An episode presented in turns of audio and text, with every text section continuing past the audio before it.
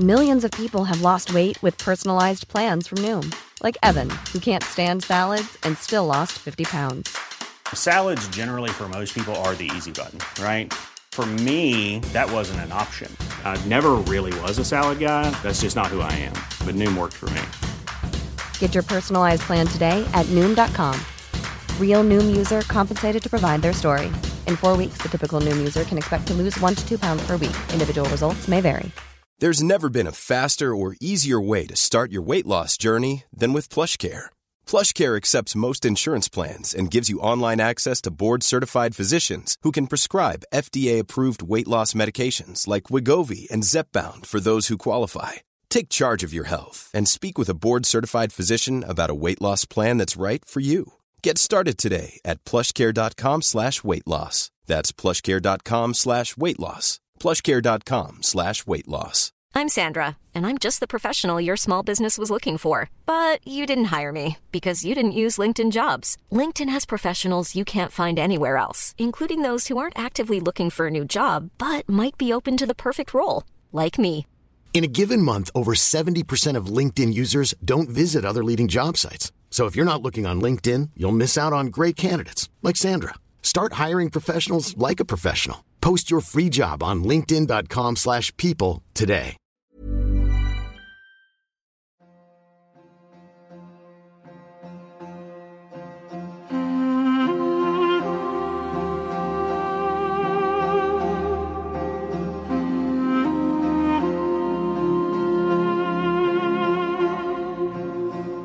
This week, we take a look at the recent and the perennial controversy over the dress of Muslim women. The hijab or khimar has been subject to ferocious scrutiny, with YouTube influencers, journalists, politicians, and academics all participating in what is now a regular feature in how liberal society would like Muslims to live. We at the Thinking Muslim podcast thought long and hard about addressing the subject, but it is clear that many young Muslim women are confused, in large part because of the deluge of noise that comes their way on social networks. So, to address the subject, Farhat Amin from our sister podcast, A Muslim Mum, spoke to Iman Abbasi, a writer and academic that recently penned a brilliant piece titled Not My Body, Not My Choice for the online magazine Traversing Tradition. Farhat is part of the Thinking Muslim project and is currently working with a group of Muslim women writers to put together a groundbreaking book providing an intelligent critique of feminism. Inshallah, next week I shall be speaking to Farhat and Imam Iyad Hilal from America to address the wider political debates around the hijab, as well as the legislative understanding that comes from Quran and Sunnah about the khimar or the hijab. Assalamu alaikum, Iman, and welcome to a Muslim Mum podcast. Walaikum assalam. Jazakallah khair for having me. Alhamdulillah. Um, so the the title of your piece it was quite unusual.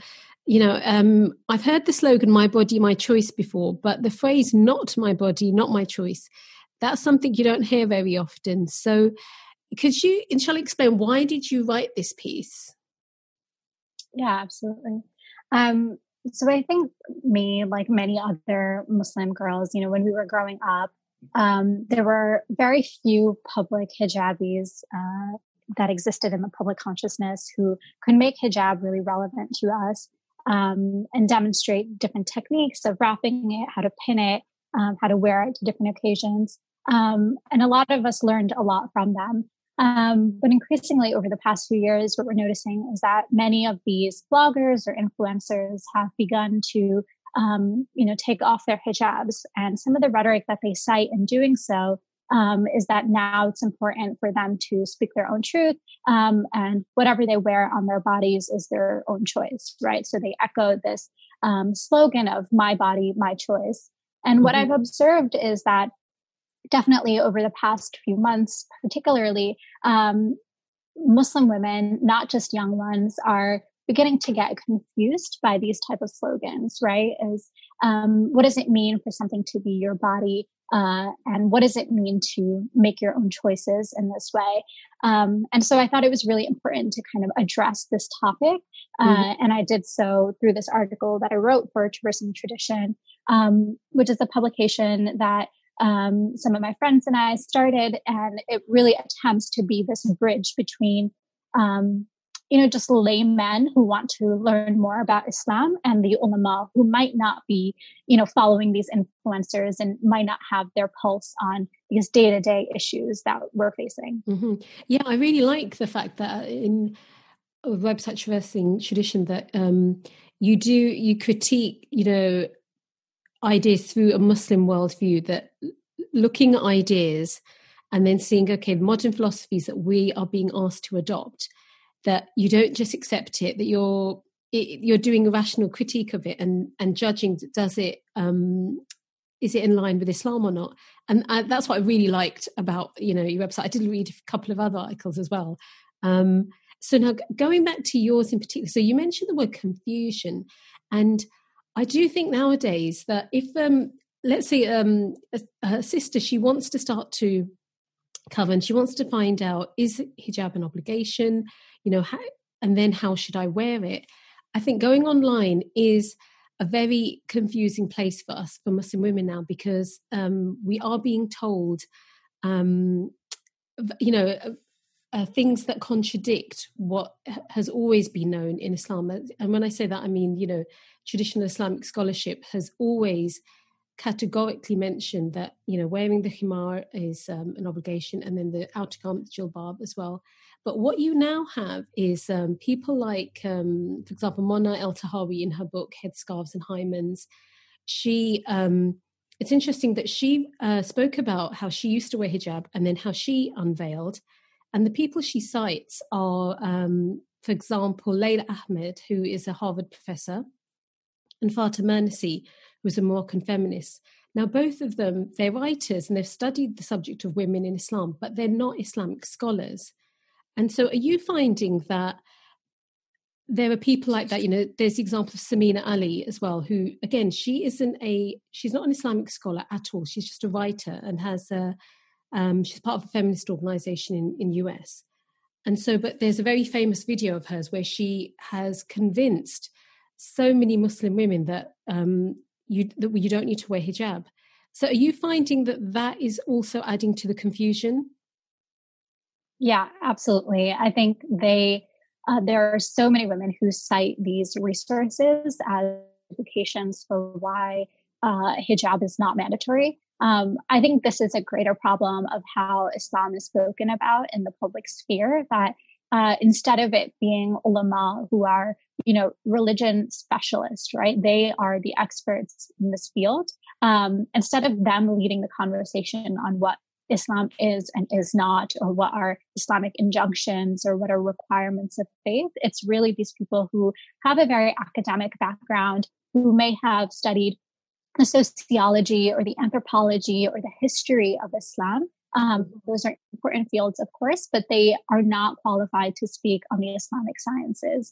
And the problem is that they do speak very um, intelligently about these topics, right? That, you know, to the, um, you know, to the average eye, if you will, to someone who isn't well versed in these topics, they seem to be experts, right? They can quote the Quran with ease. They can mention a few hadiths. They can, you know, make these references to what we think are explicitly religious texts. And so we take them as experts on the religion.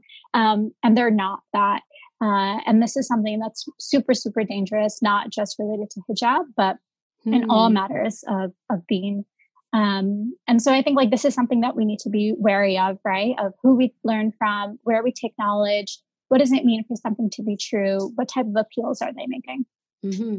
I'm going to just mention this. So the, the, two very clear evidences in the Quran where Allah does tell us, tell women to, you know, to wear the uh, himar, the head cover, is Surah Nur, which is Surah 24, Ayah 31, and then in um, Surah um, Al Ahzab, um, which mentions the outer garment, and in um, in another section of this podcast, I will um, we will discuss. Um, I have a recording of some scholars who do discuss that. So inshallah, that will be part of this podcast. But so then for if so if we shouldn't go to whether it's a Muslim YouTuber or a you know um, you know academics or Muslim feminists. This is they call themselves Muslim feminists. It's not something I'm, I'm labeling them as. So how can a Muslim woman and who go, who should we go to, and how do we access someone to find out our answers when you know to like you said, not just hijab, anything. Right. I think the most important thing to look for when you are trying to learn about your religion is um, whether that individual has a chain that connects them back to the Prophet. sallallahu So, um, our tradition, uh, the way we transmit knowledge is heart to heart, right? We have this in isnad, uh, a chain of transmission, right? Where um, a teacher teaches a student who goes on and teaches their students and so on and so forth. Mm-hmm. all the way back to Nabi Sallallahu Alaihi Wasallam. And if they don't have that type of rigorous connection, um, you know, verifiable connection, um, and spiritual connection back to the Prophet Sallallahu we should not be learning about the religion from them. Um, and that's, again, one of the biggest tragedies in our day is that um, you know everyone feels qualified to speak about things that they are not qualified to speak about. And god forgive me you know if i'm doing so right now. Mm-hmm. um, but we don't do that with any other field. You know we wouldn't do that with um, medicine for example. We wouldn't learn about um, coronavirus from a plumber you mm-hmm. know of what he thinks about the the pathophysiology of the disease. But we do do that with islam. Um, and it's it's so tragic because islam um, or religion in general doesn't just have consequences for us in this world, but in the next as well. You know, it's a salvational affair. It, it's so so deeply important as the connection that we have with god and so we need to make sure that we're looking for uh, traditionally classically trained ulama um, you know who have that type of rigorous training just to give like a specific example someone that i think is really wonderful in this regard. Uh, in the U.S., uh, we have a sheikha named Aisha Prime. Um, you know, she is an American Muslim, right? Like she gets the context in the West. She's been classically mm-hmm. trained, and of course, like because she's a woman, she can relate to some of the unique struggles that women may face. Um, so, if someone is looking for like a specific example of who to learn from, I would definitely recommend that they, you know, watch her YouTube videos or you know, uh, look out for some of her work. Mm-hmm. Okay, alhamdulillah. Because I think this is it. There are people um, who we can turn to, um, but it, it's the um, for some reason, whether it's instant gratification or we have no patience anymore, it's it's it does seem odd that we are going to YouTube to get an answer about that could affect whether we go to Jannah or Jahannam. I think that's where we need to understand it in that way that this is like you said, it's not something light it's going to affect our akhirah. So we should, right. you know, inshallah, we need to give it that importance and that seriousness. Yeah, um, I mean, it's a it's a worthy investment to make. Mm. I think um, it's really nice that we have these like really beautiful, uh, well produced, like two three minute YouTube videos that you know give you that spiritual pick me up, or we have the um, the Juma Khutbah that, you know, talks about one or two um, hadiths and we feel that like spiritual upliftment, that's important and that has its place. But at the same time, like, are we sitting down every day and learning something more about God? You know, because if we're not progressing forward in our relationship with Him, then we're going backwards. You can't stay neutral you don't stay in the same place. Um, and so we really, and this is a self assessment you have to do. You have to really reflect on whether you're putting the time in um, and going through a text with the teacher, uh, going through a course properly. Yeah, yeah, alhamdulillah. And uh, I think nowadays, especially the, with the online, you know, Islamic courses, it's there now. Alhamdulillah. It's actually so brilliant. Like I'm doing one at the moment. And so it's out there. Inshallah, we just need to make the intention and, and make an effort. And if we spend our money on this, then that's the best thing to spend our money on, um, inshallah. Um, so now, eh, now another thing that I've heard, and you mentioned it in your article, was that um, okay. So let's say someone does agree that yes, uh, wearing um, the khimar is an obligation, but then what comes next is people say, but Allah says in the Quran, there's no compulsion in religion. That's Surah two, Ayah two five six. So, um, and that's used as a justification that to choose i can choose if i do this or not what would you what would you say about that Yeah, I think again, um, you know, we would never apply that type of logic to anything other than religion. You know, we would never say that I can choose which uh, prescription medications to take if I have yes. a certain ailment, right? You would listen to the doctor. You would listen to what uh, she said is the best plan of action for your health. Um, and so we need to do the same when it comes to our deen, right? What the ulama have said, not just right now, but for 1400 years of our scholarship, that um, hijab is a requirement. We need to listen to that and we need to have that type of intellectual humility to kind of yield to their expertise. And unfortunately, like we don't have that right now, as we have um, a very arrogant, do it yourself, make it yourself version of religion where I can pick up the Quran, not even read it in the classic, classical Arabic text, read like a English translation, um, pick out random verses and create my own religion, read a few hadiths and say, look, uh, I've, I've found these justifications and now I know what I need to do. Um, like come on we know that's not mm. the right approach to take towards our religion. Um, and so we need that type of humility again. And that comes from again learning from those who are experts learning from the ulama. Um, it's it's really tragic that we feel as if uh, we have those like critical thinking skills or those like critical reasoning skills to apply uh, to the religion that um, particularly for those who are in university or might have graduated from university you learn how to analyze texts right? You learn how to read a book how to explore the themes how to um, make connections between characters and uh, ideas.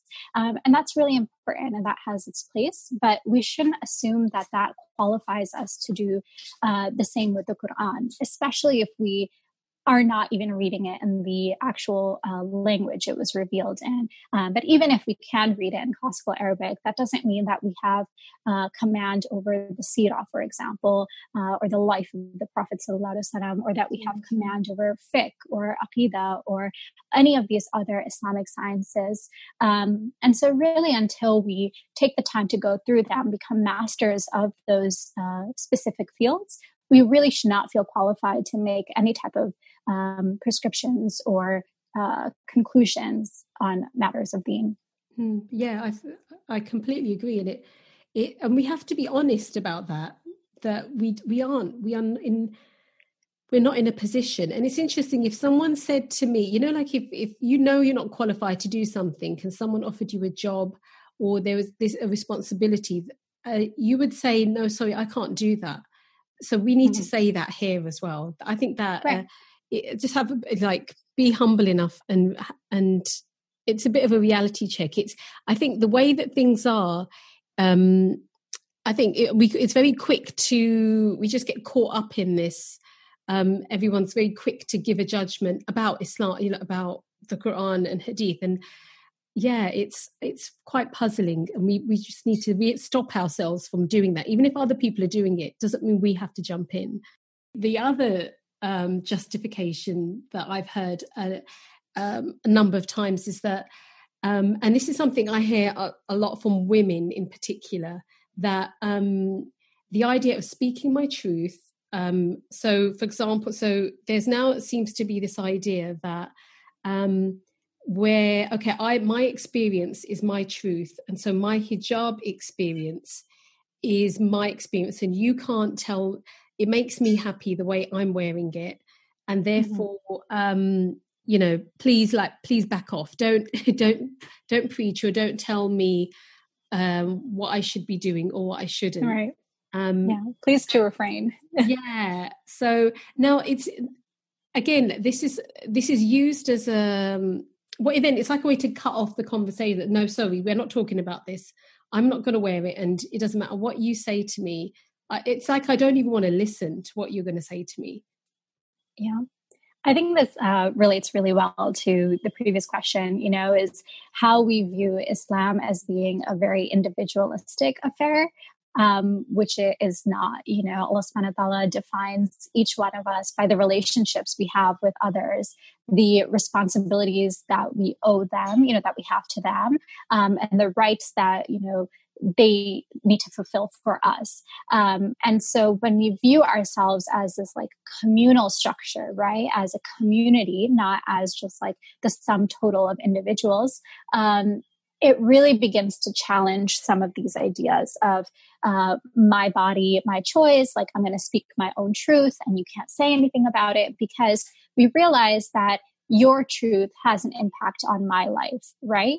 Um, and if each of us are just shouting our own truths at all times, um, it create it creates this cacophony of voices where uh, truth itself has no value anymore. And this is kind of what we're seeing in the postmodern condition, right? Is um, everyone makes different truth claims all the time. Um, each of them have their own uh, you know justifications or their own qualifications of why their truth is the best. And then at the end of the day no one really knows what truth is. To give a very simple example of that it's as if because this is the muslim mom podcast um, it's as if every mom said my child is the best you know yes. and anytime any other mom said well my child is the best you mm. just said no shut up like my child is yeah. the best and you have your own qualifications of what makes your child the best well she can color really well and he can ride his bike really well and that's why you know my child is the best and in the end of the day like it means nothing when a mom says that anymore like it makes her feel really good. Um, but we know like that's just mom something moms say you know? It doesn't mm. mean if we were to actually rank all the children of the world this child would come out you know to be the best. So mm. i think it's similar in this way of like everyone making their own claims of truth that this is my truth.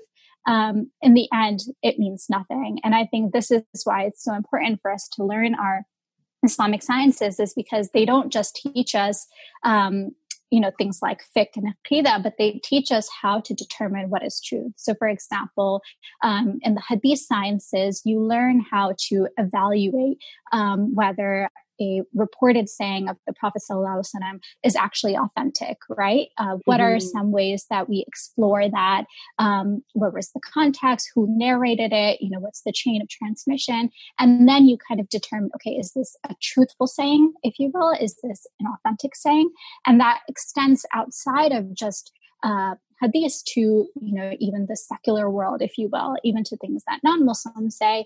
Um, if they make this claim if they narrate something is that true right? And then how do we authenticate that? Um, so these are skills that we learn through our deen that we apply to everything right? Mm-hmm. uh, because at the end of the day like um, all of the universe is god's creation. So you know what we learn about him we can apply to everything um, and so it's we need to be really really uh, wary of this idea of everyone speaking their own truth. It's not an individualistic world. It's not that um, you know in this hierarchy of truth your experiences don't supersede everything else. And i think that's so uncomfortable for us to realize because we want to believe we're the center of the world. And i think yes. this is one of the biggest flaws of liberalism is that it convinces us that our needs and our desires and our choices are at the top of the pyramid and everyone else exists only to fulfill them. And that's simply not true. You know we have responsibilities to other people. They have rights over us. Um, and we need to recognize the relationships we have within the community. We need to recognize that you know if a very popular uh, influencer is saying things like I'm speaking my truth, um, that doesn't just impact her life, that impacts the millions of people who follow her and how they begin to understand Islam uh, and Allah subhanahu wa ta'ala. And so, again, like I think it's so, so important for us to learn our religion properly and remember that look as as bad as it feels to hear like you're not the center of the world your experiences are not the most meaningful thing um, there are an abundance, like billions of other people out there, and we have obligations to them and to Allah subhanahu of course. Yeah, that um, I know. I think individualism is a real problem, um, and the, yeah, this kind of very secular and then very individualistic view of Islam is is so alien. It's completely the opposite to the idea of you know community and wanting for your sister what you want for yourself. Because really even the whole reason why we're having this discussion is not because we think we are superior. It's more um, the way I see this, and, and I know you do as well, is that taking the lesson from you know Surah Asr that you know we every Muslim every person will be at loss except those who believe, who do good deeds, and then who advise each other with sabr and with the truth. We have to do that. If we don't do that, um, then we will be at loss. And so, right. Um, inshallah, yeah, that's. I think again, I, I hope that um, you know that's coming across in in the way that we're discussing it. That at no point do we feel um, we are superior to any other Muslim sister, whether she's wearing hijab or she wants to wear hijab, inshallah. Um, yeah, absolutely. But, um, and I just yeah. want to add on this note like i am not a scholar right? I'm not even like some type of advanced student of knowledge. I'm a very like mediocre average muslim who is just sharing some reflections on what i'm observing. And i'm only doing this from a place of you know when i watched uh, the video that came out earlier this week and when i'm just observing things that are happening in society it's not from a place of um or like a vindictive place right? Or a place of superiority like haha like I managed to keep my hijab on and look at what X, Y, and Z is doing. Like, absolutely not. It comes from a place of sorrow, you know, mm-hmm. of like mm-hmm. what's what's happening to us. Like when I have kids, inshallah, one day, like what will happen to them? Like we need to recognize the urgency of these problems because um like God protect me from this. But mm. if I were to ever go down a specific route, would there be people to look out for me to mm. kind of mm. say, Iman, like this is what's going on. You need to be aware of this and kind of support me with empathy and bring me back to the straight path. And so, you know, I don't say anything that I do from a place of, um, inshallah, from a place of superiority, like may God protect us from that. Mm-hmm. It's really just wanting to be better because we're all like this family you know like we have yes. to look out for each other mm. and if we don't do that no one else will you know yeah. That's right, because now then this really this is exactly the thing that we are one family, we are one ummah, and if we look to our past, what like this problem, um, it's interesting. This is not a modern day problem that we've, as Muslim women, we've um, our uh, our understanding of uh, the obligation of hijab. It's um, uh, it, it, you know, for a long time, there, um, it was never a problem. If we look to our history, only until um, Western nations colonized, came into our countries and colonized us. And again, I would encourage everyone to read. I'm going to say a few names, and you know, um, please Google them to to do your own research. But I'm going to give one a very clear, blatant example of when Britain occupied Egypt. The um, first controller general is what an interesting name, Controller General in Egypt. His name was, you know, I, I was thinking, what a weird name. Now they've changed it to ambassador. When I looked up, there's that word doesn't exist now. They've changed it to ambassadors.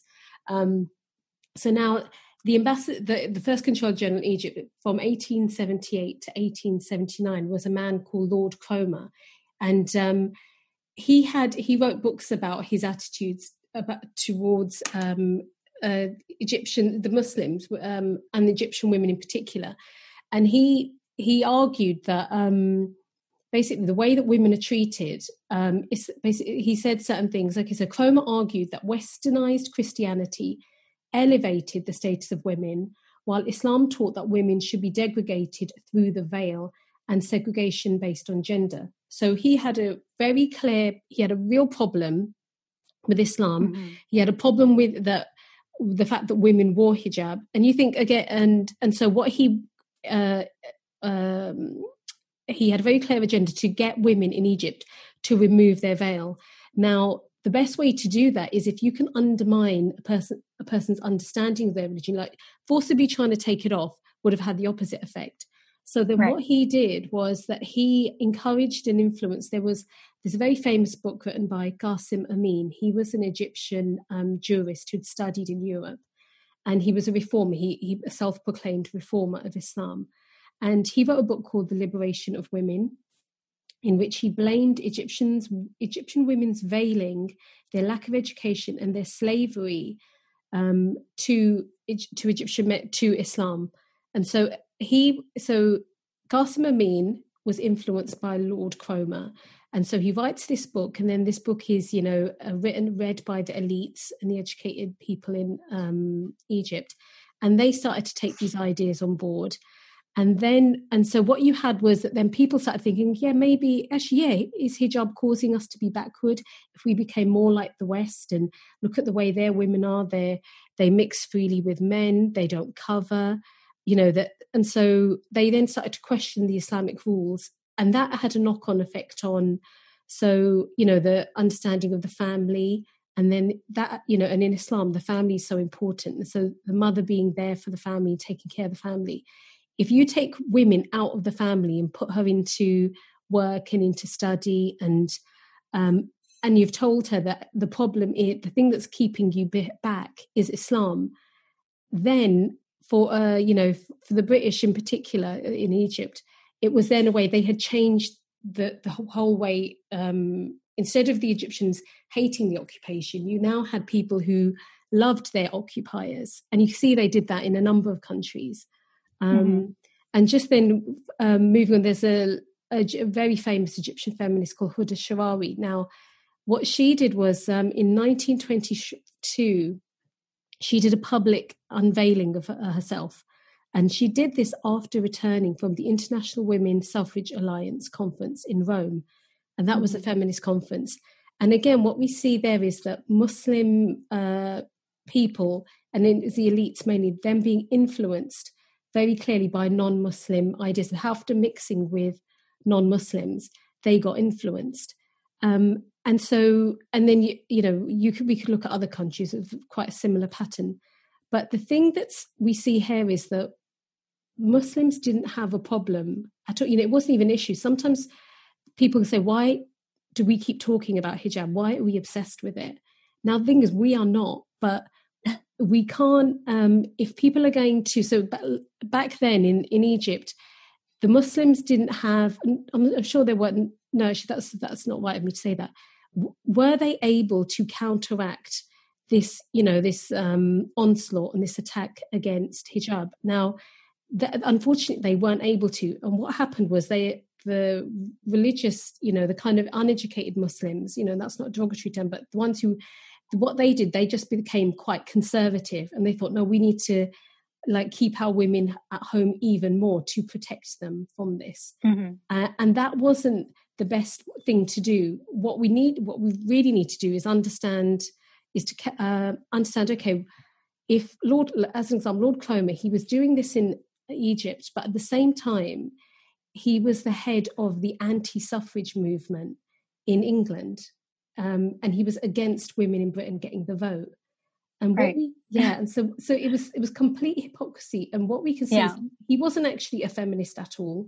He didn't care about the Egyptian women and their liberation. He just realized I can use these liberal ideas to um, to, to help the occupation that we are doing in Britain. It justifies the occupation, and um, and I think so.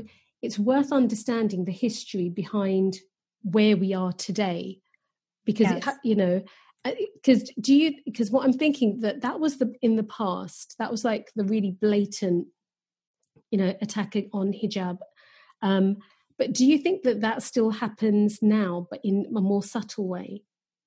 Absolutely. I think this idea of like divide and conquer is something that the british uh excelled at. They you know, perfected it and it's utilized all over the world now. So this idea of like dividing um, men against women and convincing um, you know these like muslim countries particularly muslim women that it's muslim men who are oppressing them that um, it's the men who are forcing you to veil yourselves and seclude yourselves uh, from the sight of society um, and you need to rebel against them and you need to agitate for your rights and you need to take off your veil you know?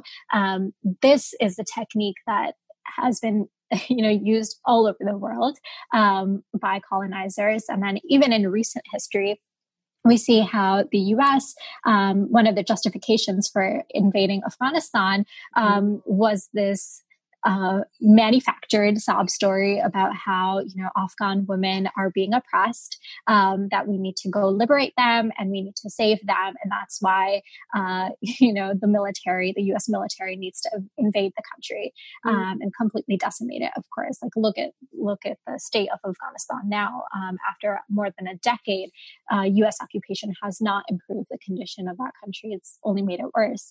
Um, and so we see how women are used as tokens in this way for greater aims, you know, whether that's political uh, pursuit of power, whether that's financial uh, ambitions that these colonizers or imperialists have.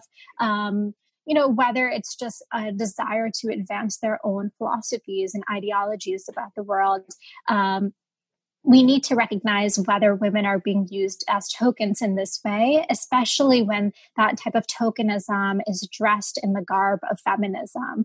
Because on the surface, it seems as if women are being empowered, um, but actually, we're just being reduced. Uh, you know, into objects. We're just being used, you know, mm. uh, and I think this is again, this is not just something that we see in politics or uh, on a major like nation state level, but this is in a very insidious way what we see with, um, you know, to bring it back to influencers, like what we see with them as well is uh, how they kind of think about success, what they view as success or a thriving um, a job or career, uh, uh, whether that really empowers women or whether it just reduces us into our bodies again. You know, like have we really progressed from being seen as just mere objects for male pleasure?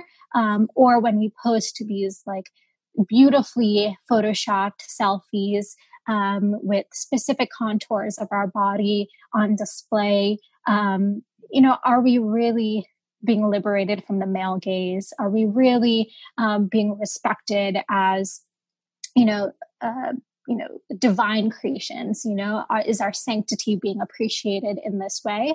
Um, and I have to say no. You know, like I really don't think that we are being empowered through these types of actions. I think we are falling into the same type of capitalistic um, view uh, that popular society has about women, where we are just our bodies and we just extract uh, financial gain or worldly success from from using our bodies in this way, and it's really unfortunate, you know, because our bodies are an amana, and this is what mm-hmm. I write about in the article: is that it's a trust from Allah Subhanahu wa Taala that He he gave us these physical forms not so we display them and parade them, particularly for the gaze of people who don't even know us or like us, you know, but mm-hmm. just for his worship.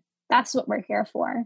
Um, so we need to return to that type of God consciousness again. And this is true for both men and women, you know, women who may display their form and men who may view the form. Um, mm-hmm. that is a violation of the amana as well as when Muslim men look at women they should not be looking at and engage with influencers or, you know, any woman in that way.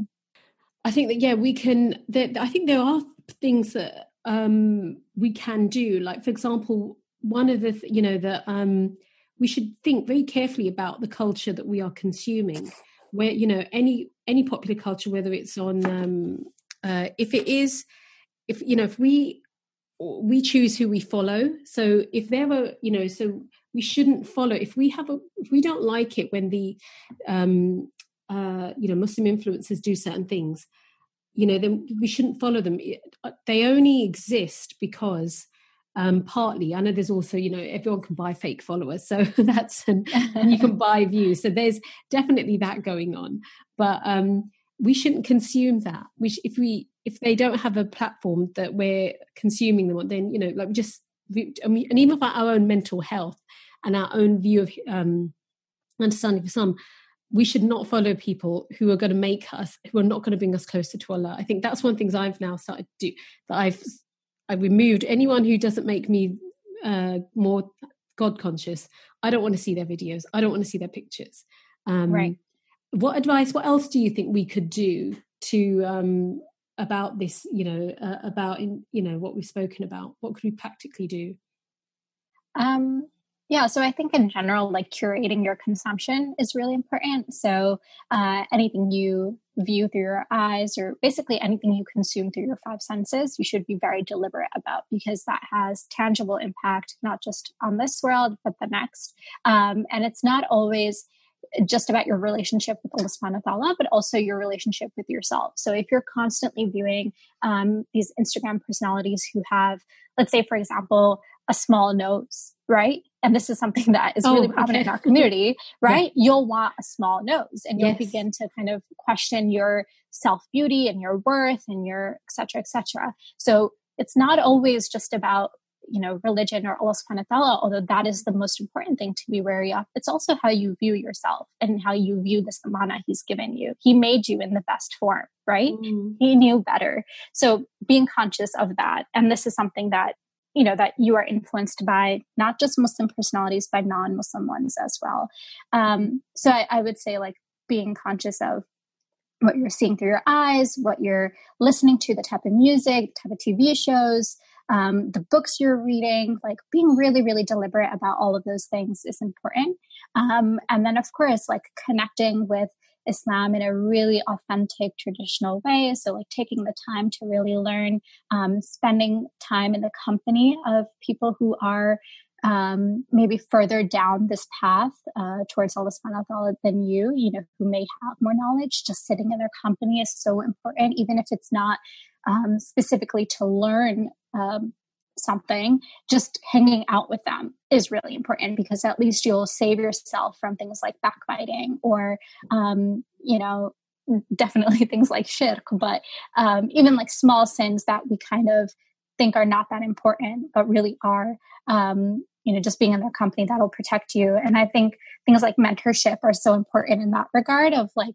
making sure that particularly young muslim women but now increasingly even older muslim women um, identifying people who really celebrate their faith and have you know have accomplished something um, because of their faith and not in despite mm. of it you know mm-hmm, um, mm-hmm. people who recognize how Allah subhanahu has opened doors for them um, you know reaching out to them and learning from them and being there for one another. Well yeah i was just well, one last thing i was going to what you were just saying that i think also we need to i think we have to be very careful what we share as in especially mm-hmm. when it mm-hmm. comes to islamic knowledge uh, so for like i'll give you an example someone alhamdulillah they they actually i'm happy they sent it to me because it's helped me with my uh, when i was researching this topic that it was an article in the huffington post and it was huffington post ca so that's a canadian one and it had in the title now this is again this is uh, the uh, we need to be very careful who we gain our islamic knowledge from the title said muslim scholars who um, say um, the hijab is not an obligation it was something like that but it was quite a very clear title that here are muslim scholars who say hijab is not an obligation then and then the way it was written was very well written.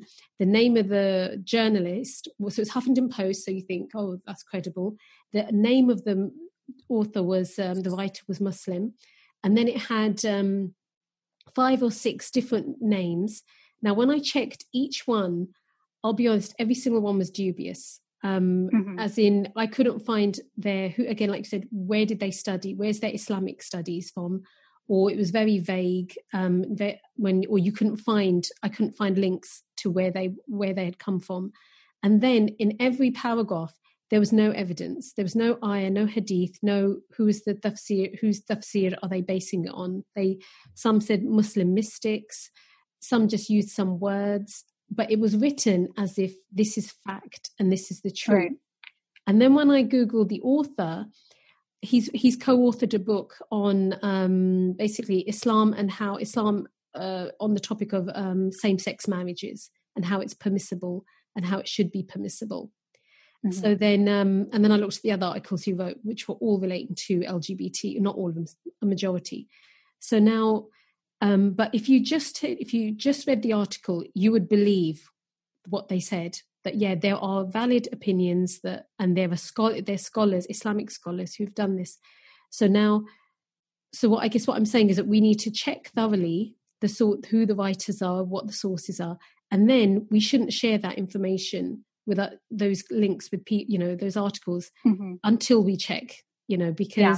that will just add to the confusion um and that's yeah you know, this is the era of fake news you know mm, we need yes. to be really aware of that especially like if you live in the us you have trump as your president you know how big of a problem fake news is and all over the world you know people know that you know those whatsapp forwards you get from aunties yes. are, are not like some factual they're not like factual uh, statements right like we are discerning when it comes to uh, Auntie Shagufta and the community sending us the cure for coronavirus, but we're not discerning when it's, you know, Ahmed XYZ writing a beautiful paper in the Huffington Post. Mm. But we need mm. to be, right? We need to realize everyone has a agenda. Everyone yes. has a specific philosophy they're trying to forward um, or promote to people. And so we need to be discerning in that as well. Mm-hmm. Yes, alhamdulillah. Well, Jazakallah khair, Eeman. Um, so you can all read the article on uh, traversing tradition. I would definitely, we didn't actually cover all the points in there. So mm-hmm. it's de- that is one article, inshallah, I would recommend to forward to your friends and family. Um, um, inshallah, yeah, inshallah, Eeman, uh, Eeman, you must come on again, you know, because uh, I'm sure. I would that, love to. Yeah, this we could speak about. Uh, but inshallah, take care and. Again, you know, Jazakallah has so much for taking the time to come on. Thank you, Waiki. It was my pleasure.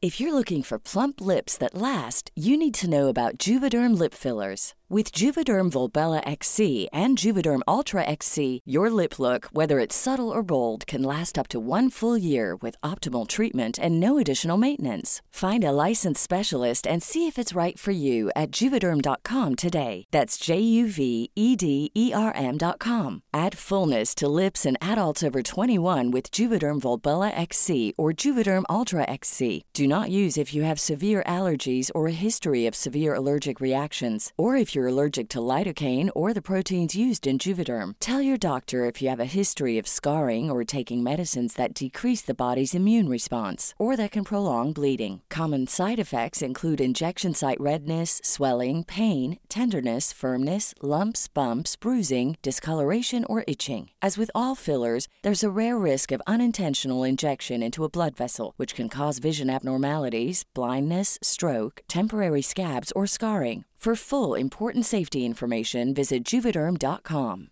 Imagine the softest sheets you've ever felt. Now imagine them getting even softer over time. That's what you'll feel with Boll and Branch's organic cotton sheets. In a recent customer survey, 96% replied that Boll and Branch sheets get softer with every wash. Start getting your best night's sleep in these sheets that get softer and softer for years to come. Try their sheets with a 30-night guarantee. Plus, get 15% off your first order at bollandbranch.com. Code BUTTERY. Exclusions apply. See site for details. Hi, I'm Daniel, founder of Pretty Litter. Did you know cats tend to hide symptoms of sickness and pain? I learned this the hard way after losing my cat, Gingy. So I created Pretty Litter, a health monitoring litter that helps detect early signs of illness by changing colors, saving you money and potentially your cat's life. Pretty Litter is veterinarian developed, and it's the easiest way to keep tabs on your fur baby's health right at home. Go to prettylitter.com and use code ACAST for 20% off your first order and a free cat toy. Terms and conditions apply. See site for details.